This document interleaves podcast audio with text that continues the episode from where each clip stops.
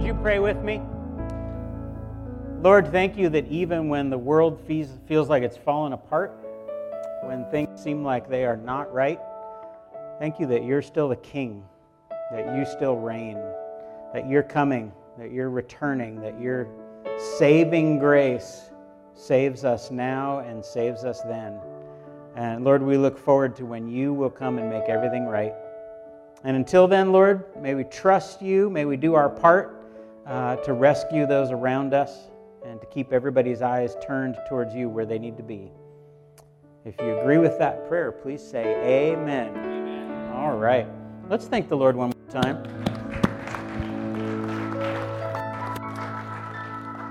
So I was thinking about that song, and it talks about Jesus being the king and him reigning. And I was thinking about how we are in a drought. Have any of you noticed this? That we are in a drought recently? And, and I think as, as Christians, especially as, as American Christians, sometimes we just accept the stuff that's happening in our world and we're like, well, what can I do? And I think the Lord would say, you could pray. Yeah, but what can I do? You can pray that things change rather than just accepting things the way that they are in politics, in culture, in the environment, with weather, with what, right? Aren't there a few times in Scripture when somebody prayed and the weather was affected? Okay. So, I, I, but I think here it's even bigger than this. If we have tons of rain, but we don't have Jesus reigning, then we've missed it. But I think the, the drought is a great metaphor for what's happening spiritually in our nation. So, what if we pray for both? What if we pray for rain to come because we need it, and because as people of God we can ask for it. And what if we also pray that the reign of Jesus would come in families and neighborhoods and communities and all over the place? Amen? Amen? So, how about if you join me in that prayer and don't just make this like we prayed about that at church once.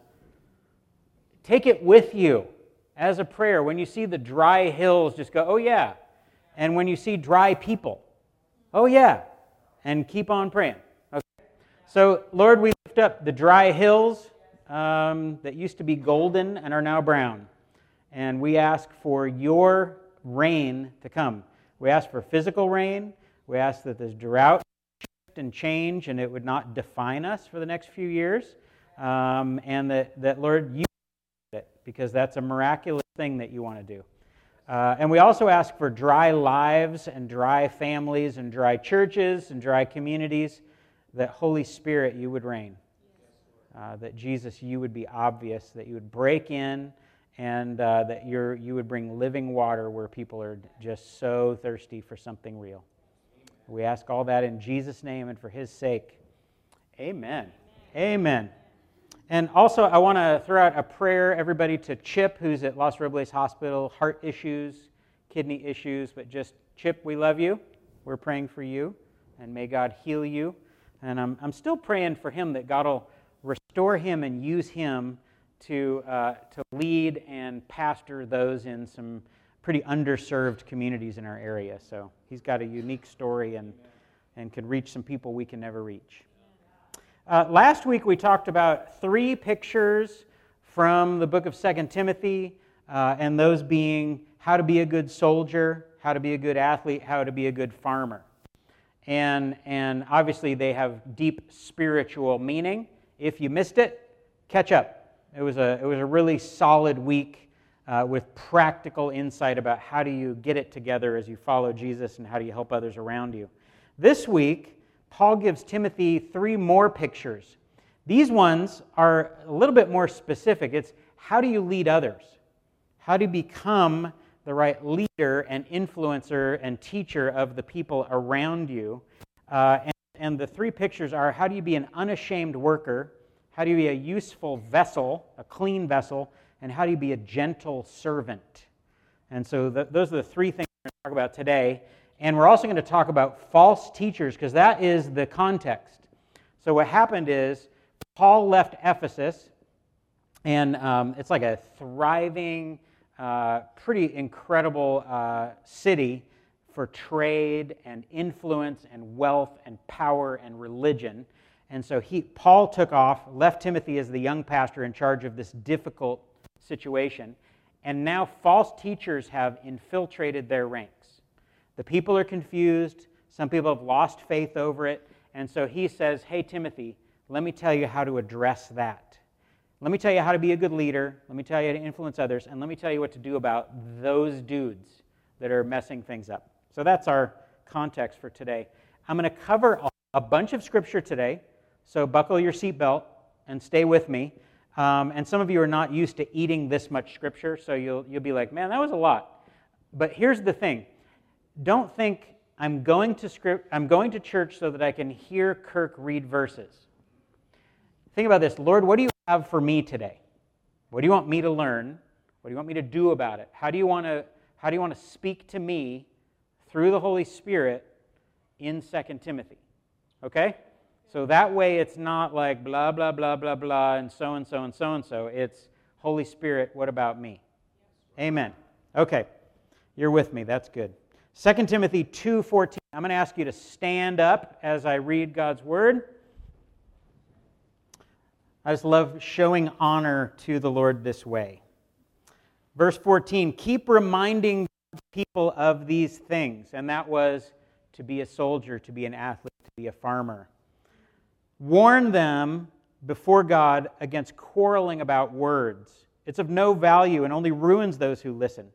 Do your best to present yourself to God as one approved, a worker who does not need to be ashamed and who correctly handles the word of truth. Avoid godless chatter. Those who indulge in it even more ungodly.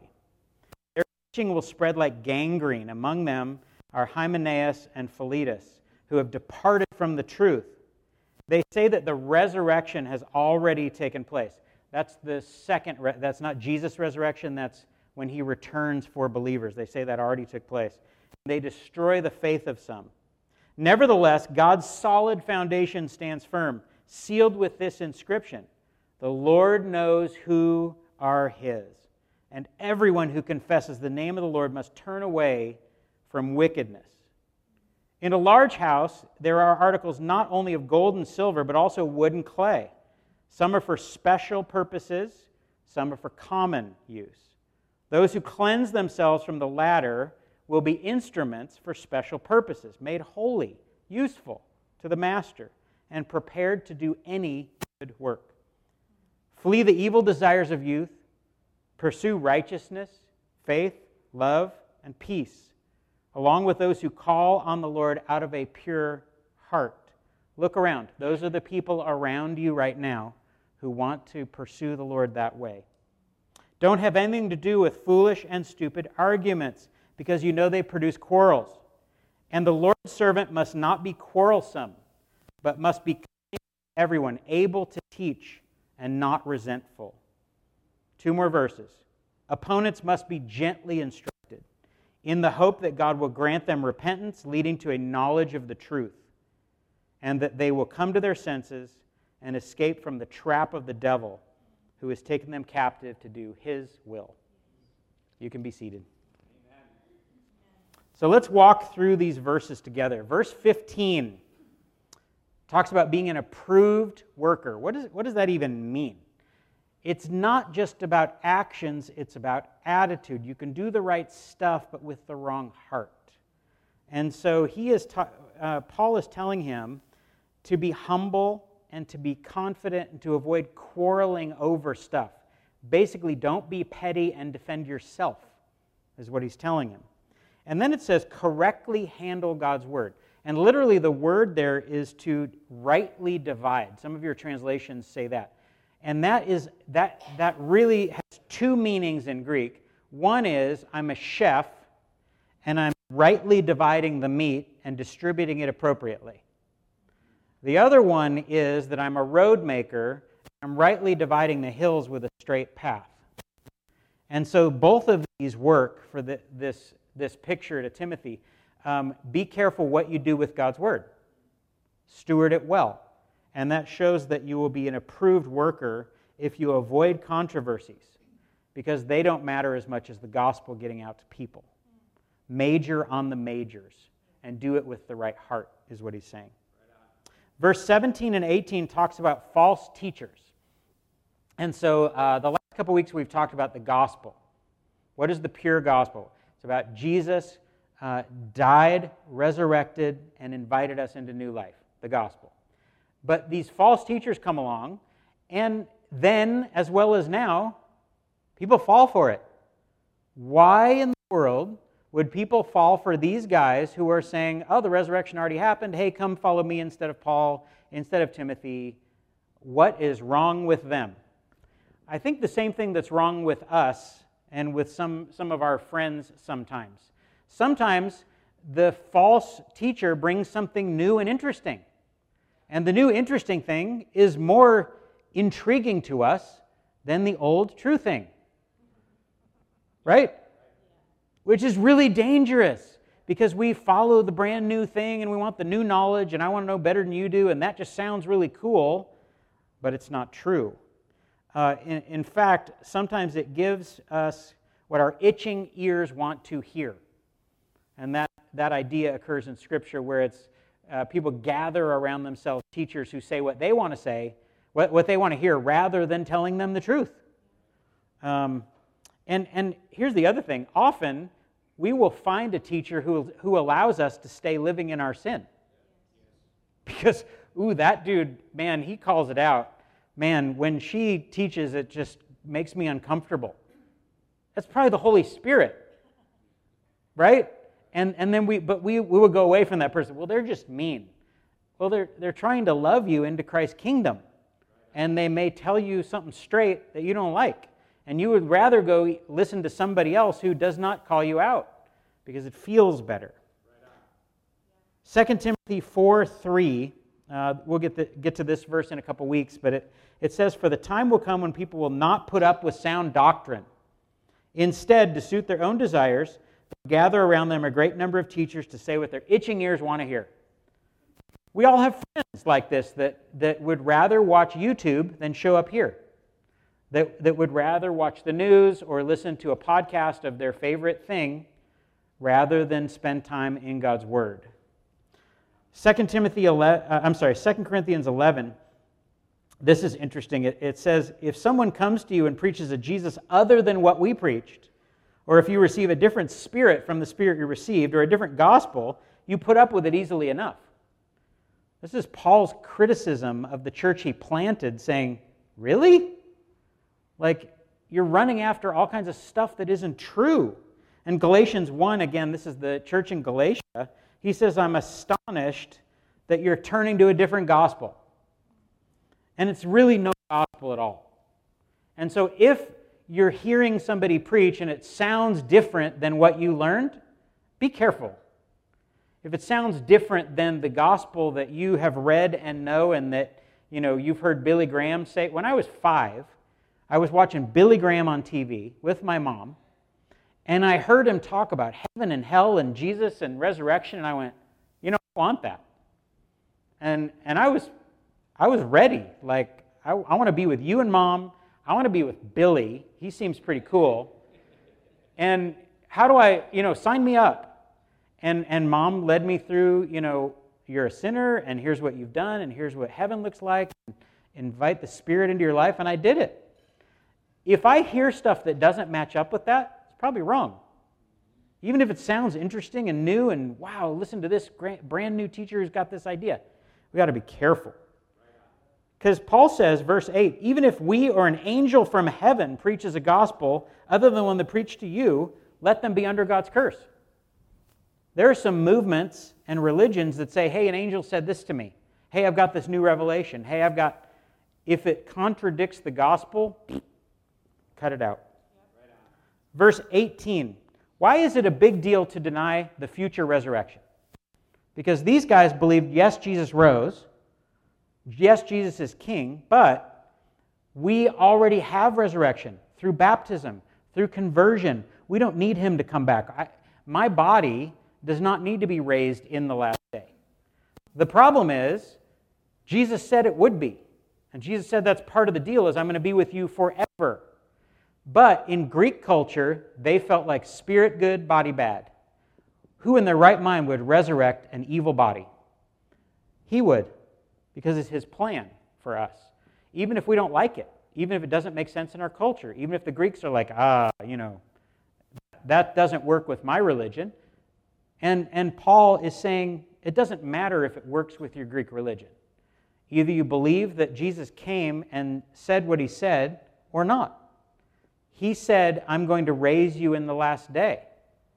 And it doesn't matter if you like that or don't like that idea, it's part of the gospel. And so we, we recognize that and we don't try to, try to downplay the resurrection. In, in fact, it's, um, it, it, it, keeps, it keeps us focused on, on forever, on eternity. We're, we, we are uh, spiritual beings having a physical experience. We're eternal beings stuck here on this planet for a little while. And without that, the whole thing doesn't really make sense. Right on. But the Greeks used to say the body is a tomb. So they would see your body as a dead end. And then Christianity turns that upside down and says, no, your body is a tool, not a tomb. And you use it for a certain amount of time and then you set it aside for what's next. Verse 19. Oh, you know what? Let's talk about this. How do you recognize false teachers? How do you, how do you just, if you're listening to something on YouTube, if, you're, uh, if you go to a new church and you listen to somebody talk, or if your friend says, oh, listen to this, how do you know? Uh, a couple of things um, are, are clear, and, and I want to re- I want to invite you to not check on YouTube this person's name to see if they're a heretic or not. Because I'm probably a heretic on YouTube. And so many wonderful, fantastic, responsible, gospel centered teachers are called out as not true on YouTube. So you cannot trust YouTube right? It's like trusting a five year old with your future. It's just not, it's not going to work. But so a couple things that do work. One is spend time in God's Word every day, and especially look for Jesus in God's Word and keep coming back to Him. And uh, spend time in prayer saying, Lord, help me understand this and help me be with you, and listen to the Holy Spirit. Invite the Holy Spirit to be working in your life. So, so far, I've got my feet under me with God's Word and the Spirit. Now, here's the other thing that helps a lot is being in community with other people. And so I can say to Len, my friend sent me this thing and it doesn't seem right. And then Len will go, yeah, that guy's nuts. right?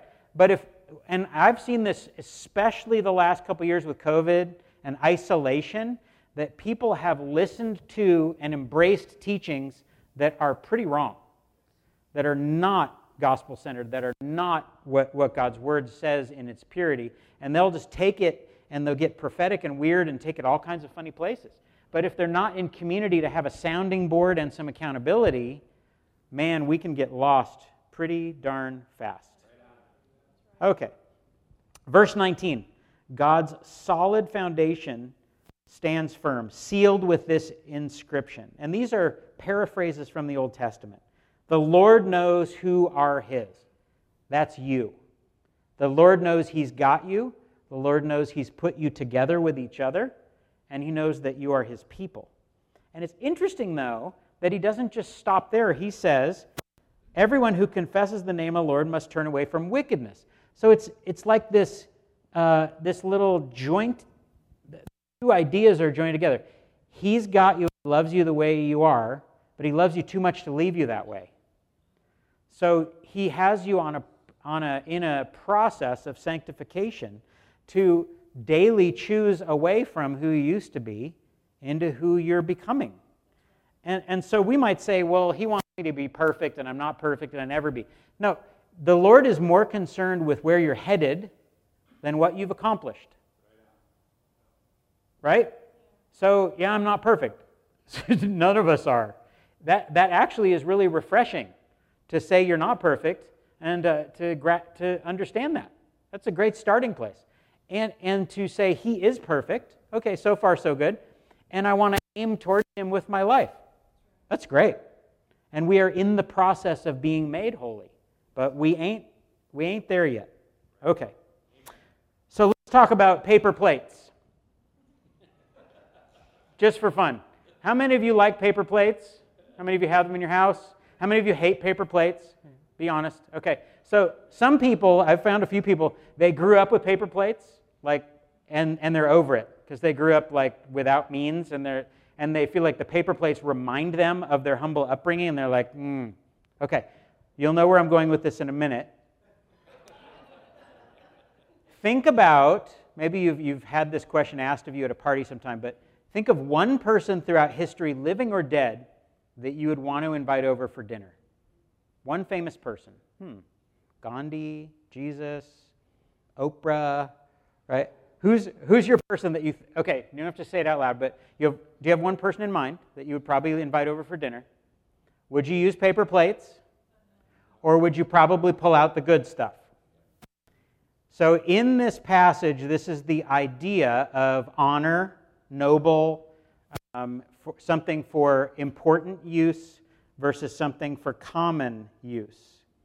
Verse 20 In a large house, there are articles not only of gold and silver, they're talking about a mansion, but also wood and clay. Some are for special purposes, some are for common use. In other words, some are for toasting, and some are for collecting trash. Those who cleanse themselves from the latter will be instruments for special purposes, made holy and useful to the master, and prepared to do every or any good work. So notice three words in verse 21. Holy means set apart. So it has a particular purpose. I'm not using my wine goblet for trash. It's not what it's for. I'm not using my trash can for wine. That's not what it's for. Right? The next one is useful, and the last one is prepared. So the idea is a precious metal versus something that's disposable, something that's temporary, something that's breakable. It's something that's beautiful versus something that's common or ordinary.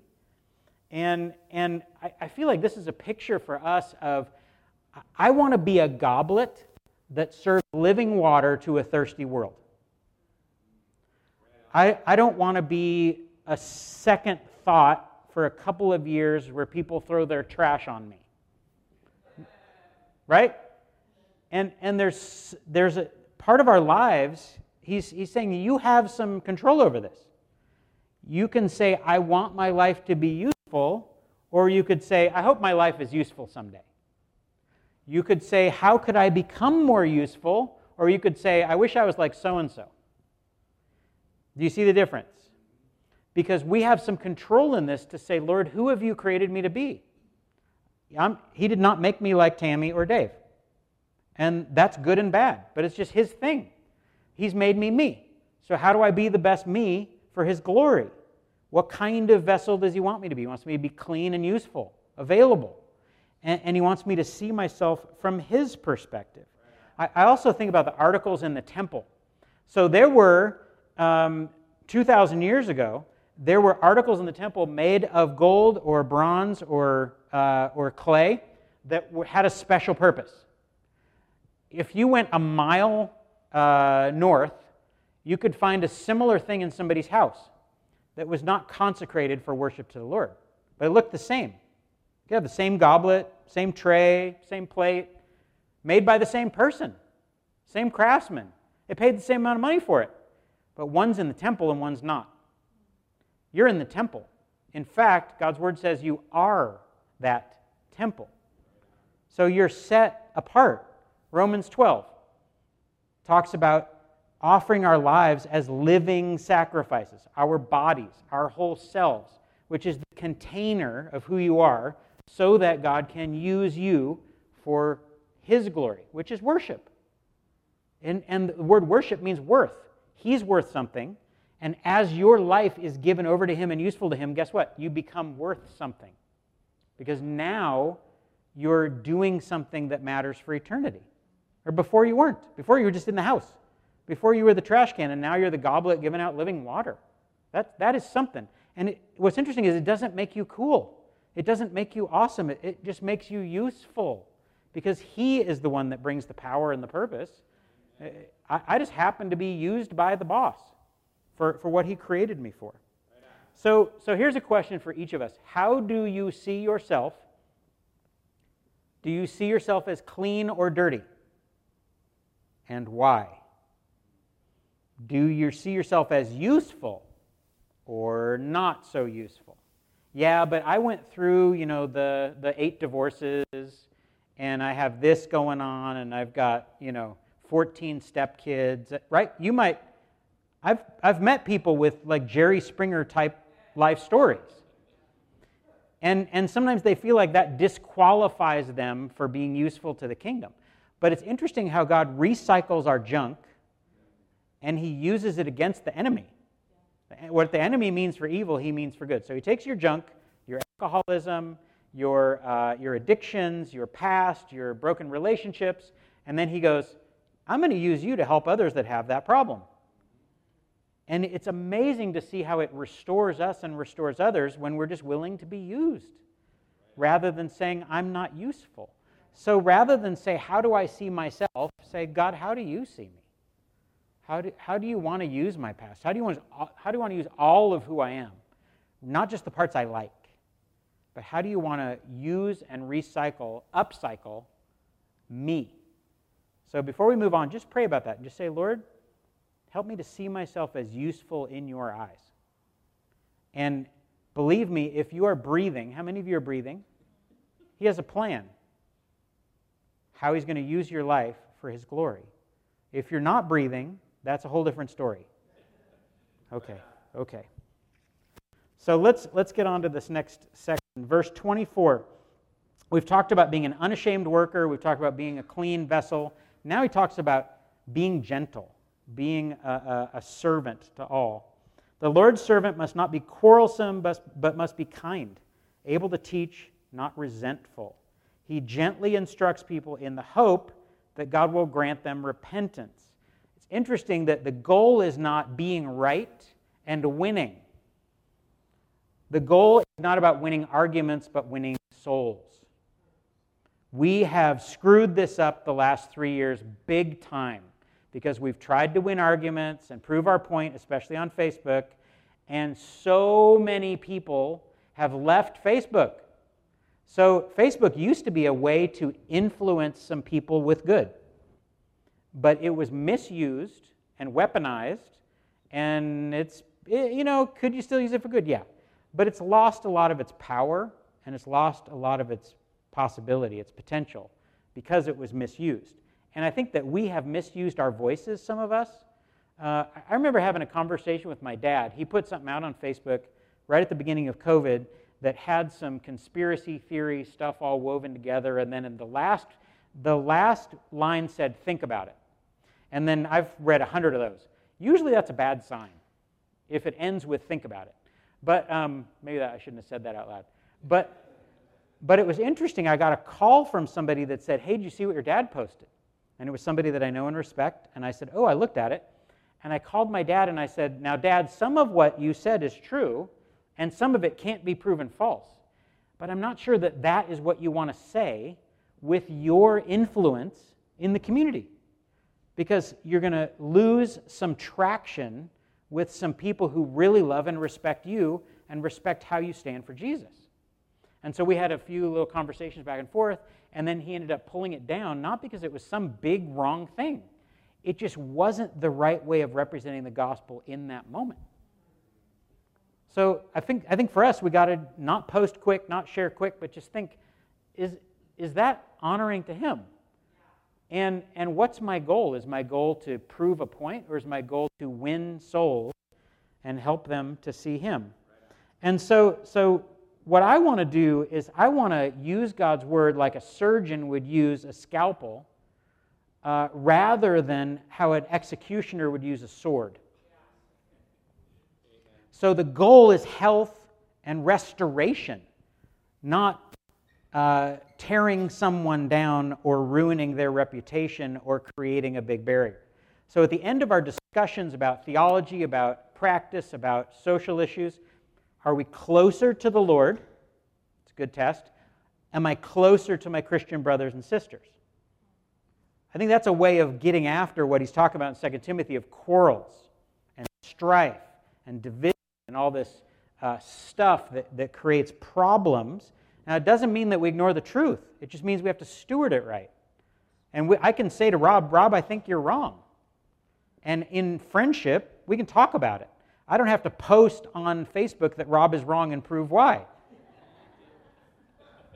It's true. Okay, let's talk about gentleness. So, in our culture, gentleness in some ways is not cool, especially for leaders, and, and it can be seen as weak. Um, but gentleness is a fruit of the Spirit. It's in the list in Galatians 5.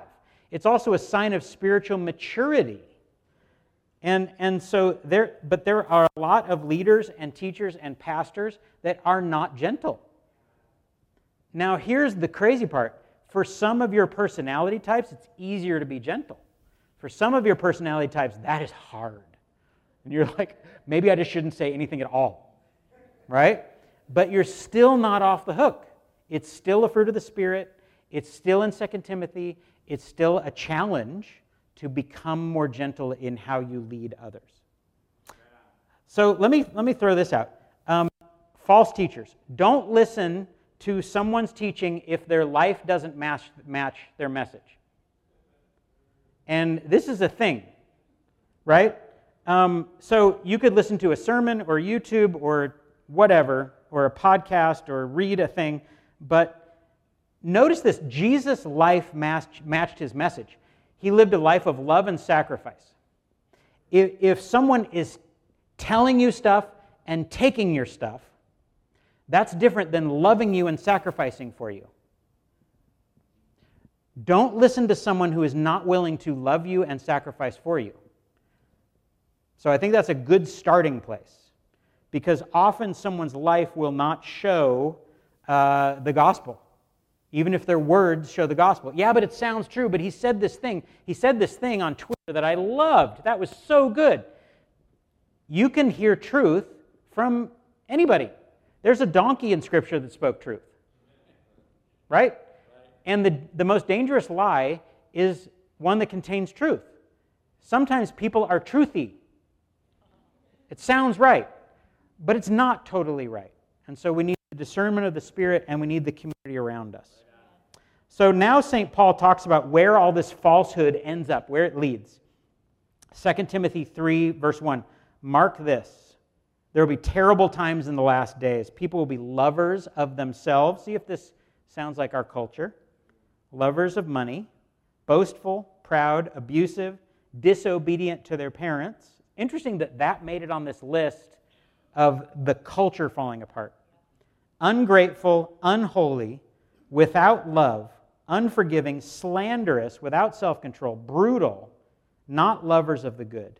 And it goes on treacherous, rash, conceited, lovers of pleasure rather than lovers of God. And here's the kicker we would say, oh, yeah, Whew, man, save me from this culture. Culture is so messed up. You are right. We should all move to Montana so that we don't have to deal with this in California, right? The problem is now you guys have all gone to Montana and screwed it up. Okay, but in, in fact, I was talking with somebody who lives in Texas, and they're like, it's just as bad here. Like, what the heck's going on? Okay. But here's the kicker verse 5 have, having a form of godliness but denying its power. He's not talking about the culture out there, the church in contrast. We're so great and it's so messed up. He's saying these are religious people. These are you guys. These are the teachers in, the, in your ranks that you're listening to. These are the leaders that are not gentle, that are living for themselves. This is not an easy passage to read and go, let's just avoid the world. This is the world has crept in, and it's part of us, and it can't be here. What do we do about it? And then he says, have nothing to do with such people. And they're like, I like look around and I'm like, we got to kick some of you guys out of here. right? I mean, that, that's what he's saying. So notice what it says it says, lovers of self, money, and pleasure is in contrast to two things lovers of good and lovers of God. So we have to take that as an evaluation of ourselves. Am I focused on self and money and pleasure, and sometimes we are and we don't know it? Or am I focused on good and God, the good, which means the good that God wants to do in me, the good He wants to do in the world.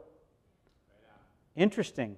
Ephesus had money and success and power and influence and religion and everything. And he's talking in a culture kind of like us, more religious than we are, but just as much affluence and power. So, so think about you. How do you know what you love? How do you know where you fall on this continuum or on this list? A couple questions. Do you love to help others succeed? That's a sign that you may not be very selfish if you love to help others. Do you like to put people first? Yeah, but it's hard for me. That's fine. But do you does it amp you up to help somebody else, to put others first, to open the door for them, to speak into their lives, to help them with their to help them move their boxes? Well, I hate that. Okay. Start where you are. Do you think of God first or do you think of yourself first in the morning? There's somebody that's, you know, there's the, oh God, it's morning versus good morning, Lord. Right? Those are both conversations with the Lord, but one's about me and one's about Him. Do you give money to help people? Well, people don't deserve it. Well, but they'll use it for the wrong thing. A lot of times those are excuses. We have to be wise. Do you invest money in God's work? Hmm. What consumes your mind? What consumes your time? What do you, what do you think about? What do you dream about? What, what wakes you up at night? We got to be careful because we live in a culture where self is king, where money is everywhere, where pleasure is everywhere. For the first time in history, you can do whatever you want anytime you want. Caesar, 2,000 years ago, could not have lobster for dinner anytime he wanted. You can. He, he couldn't listen to his favorite band any day, of any day of the week. He couldn't do it. You can do all kinds of stuff that people in previous cultures could not do. That comes with responsibility. And human nature is love of self. So it's, it's already in you. What happens, though, is we have to have a holy war against it. And through the Spirit, we say, I'm going to kick out, through your power, Lord, as much selfishness as I can today, rather than accepting it and just saying, well, that's just how I am. Amen. So these people claimed to have godliness. That means to know God. But their powerless lives showed that it was false. They were deceived. And now Timothy had to say, guys, you're deceived. You think you're following God, you're not. Look at your life. Your life looks more like the culture than, than like Jesus. You've bought in. You haven't really left your culture, is what he was saying. And I feel like we're in a we're in a like a, a challenge with power right now with with Edison, where some people get their power turned off and etc. I think that's a good metaphor of there were a lot there are a lot of Christian lives where the power grid has been shut down or we're not connected to it. So we can go on for a little while in our Christian activity and we're going to church and I'm singing the songs, I'm doing this thing, but if I'm not connected to the Lord and to his power, eventually that just runs out and, and I've got, I got nothing to show for it. I'm, I'm running on empty. And so the challenge is to come back and repent and say, Lord, you're right. I've been living for myself. I've been thinking about me, not you. I would rather look out for me than somebody else. And, and I don't have enough time on earth to put my time into me. I mean, we don't know how long we have. I want to make sure that I'm spending the time that God gives me as a blessing to somebody else and to help others have a step up into his kingdom. So there was nothing holy coming into these people, and so nothing good was going out of them. Look at this warning from Titus 1. They claim to know God, but by their actions they deny him. They're detestable, disobedient, unfit for doing anything good. That is quite a heavy warning. And, and it's clear what he means. Be careful be fit for doing good. Don't be unfit for doing good. Okay, so let's let's wrap this up. I want to have the band come up. Um, some of you are like, man, the band is finally coming up. So, do you want to be useful in God's hands? Only Len and Chris want to be useful. Do you want to be useful in God's hand? Yes. Tell him so. Does he know that? Well, yeah, you know, it says in Scripture that I'm supposed to. I read this verse yesterday that make this a conversation. This is not a guilt trip from the pastor that you should live better. This is inviting you into a conversation with the Lord that He wants to have with you. He said, I've created you, I've empowered you, I've saved you, I've sent you. Now, do you want to be useful to me or not? And I would say, Yes, please. Help me be that. And, and sometimes there's stuff in me that keeps me from being useful. There, there are habits, there's ways of thinking, there's stuff that fills up my schedule. I know a couple people that work so many hours that they have nothing left to give the Lord. And the enemy's like, sweet, got them. Check. Interesting that something good or neutral, like work, work is good, can become the thing that keeps us from serving the Lord. I think that's, that's interesting. There, there may be something, bless you, there may be something in your life that keeps you from serving the Lord, and it's not, it's not a bad thing, it's just a thing. It could be a, a, a relationship or a desire for a relationship or a, a, a doubt or, or a, for, some, for some of us, it's a regret. I wish I hadn't. And that's with you every day. And the Lord wants to, I, I feel like that, that was not in my notes. The Lord wants to say that to somebody here. There's a regret that keeps you from being useful to the Lord. And that's not from Him. He's not laying that on you and going, oh, you know, you better keep that right in front of you. You know, I want to punish you. No. He's your loving Father who says, I have forgiven you, forgive yourself. Wipe that out. Now take some steps and be useful in my kingdom. Not because you have to, because you want to because you feel forgiven and you feel excited to be with Him and in Him and useful for Him.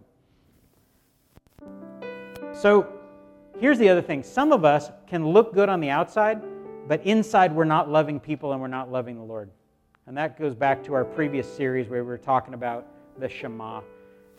We need to love the Lord with all our heart, soul, mind, and strength. And maybe we look like that, like, hey, I'm good on the outside, and we're not doing that on the inside. And maybe we desire to love people, but we really struggle with that. Bring that before the Lord and say, Lord, I want to be a better lover of you and I want to be a better lover of people. And just get honest with that. And that's part of how He wants to use you and how He's going to use you as a vessel for His purpose. So, so how about if we pray uh, about those things? And, and also, there's, there's one last thing that I, that I do want to say. Some of you and some of us have listened to some false teaching and we may still follow somebody who's a mess. Their life is a mess, but their teaching sounds okay. Or you know that their teaching is truthy, it's got some good and some bad. Why would you spend more time? Just let it go. And so I want to lead us through a prayer of usefulness and a prayer of leaving some of that false stuff behind. So, would you bow your heads with me? Lord, we start with the, the falsehood, and, and Lord, there have been a lot of false teachers. Um, I think there are as many news channels now as there are people. Um, I feel like, Lord, there, there are so many teachers, even in and out of the church, that say what itching ears want to hear. Help us, Jesus, to come back to you, the truth of who you are. By your Spirit, guide us. Give us a rudder. By your holy word, may we follow you and not the, not the, um, the winds of culture. And, and may your Spirit blow on us and propel us forward. And Lord, may we stay straight on target with you, even in the storms of life. Forgive us when we have listened to things that are not true. Convict us of those things and weed them out of our lives. Weed the untruth that we've taken in. And, Lord, help it, help it to go away and fall away in your name, Jesus. And Lord, I ask for us to be useful vessels in your hands. Uh, Lord, help us to just picture ourselves in your temple. We get to serve you, we get to be part of worship. We get to help others worship you. And Lord, only in that can our lives matter. So, Lord, I ask for those who see themselves as not useful, as not clean, Lord, that right now you would help each of us to see ourselves from your perspective, from your view, as clean, as useful, as perfect, just how you created us. And Lord, help us to see the promise and the calling that you have for each of us to be part of your mission to reach others. And Lord, I ask that you would uh, remove these regrets from people we were talking about earlier. In Jesus' name, may regret fall away and lose its power and be replaced with love and grace. May your grace wash over our hearts and our lives and our souls. And Lord, may we be purveyors of grace, where we take it to all those around us and we can't wait to share what we have found in you. Thank you, Jesus. Make us a church full of people that love others well and that love you well. In your name, amen.